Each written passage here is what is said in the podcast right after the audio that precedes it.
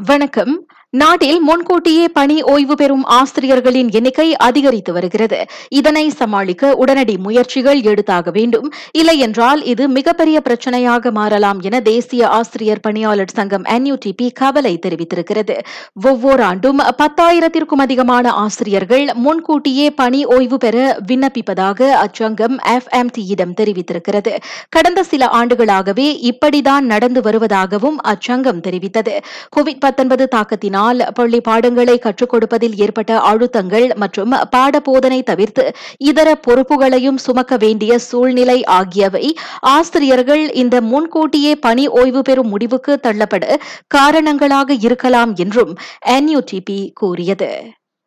வரும் வெள்ளிக்கிழமை தேசிய வாழ்வாதார நடவடிக்கை மன்றத்தின் சிறப்பு கூட்டத்திற்கு பிறகு கோழி கையிருப்பு மற்றும் விலை குறித்து பிரதமர் முக்கிய அறிவிப்பு செய்வார் என எதிர்பார்க்கப்படுகிறது. எனவே நோன்பு பெருநாளை முன்னிட்டு கோழி விலை தொடர்ந்து ஏற்றம் கண்டு வருவது குறித்து பயனர்கள் கவலைப்பட தேவையில்லை என உள்நாட்டு வாணிக பயணீட்டாளர் விவகார அமைச்சு கூறியது. கோழி கையிருப்பு மற்றும் விலை குறித்து விவசாயம் மற்றும் உணவு தொழில் அமைச்சுடன் நடத்தப்பட்ட சிறப்பு சந்திப்பில் நல்ல முடிவு எட்டப்பட்டிருக்கிறது. அந்த முடிவு வரும் வெள்ளிக்கிழமை பிரதமர் தலைமையிலான சிறப்பு கூட்டத்திற்கு கொண்டு செல்லப்படும் என அமைச்சர் தெரிவித்தது.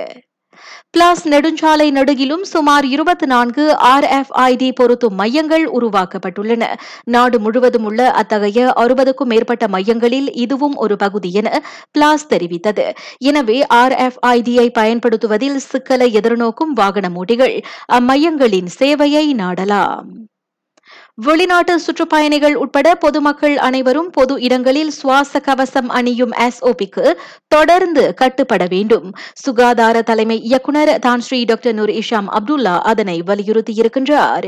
நாடு குறுந்தொற்று கட்டத்தை நோக்கி நகர்ந்தாலும் தொற்று நோய் தடுப்பு மற்றும் கட்டுப்பாட்டு சட்டத்தில் உள்ள விதிகள் முறையாக கடைபிடிக்கப்பட வேண்டும் என்றார் அவர்.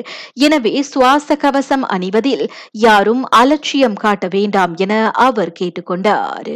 நான் சௌரியம்மாள் ராயப்பன் வணக்கம்.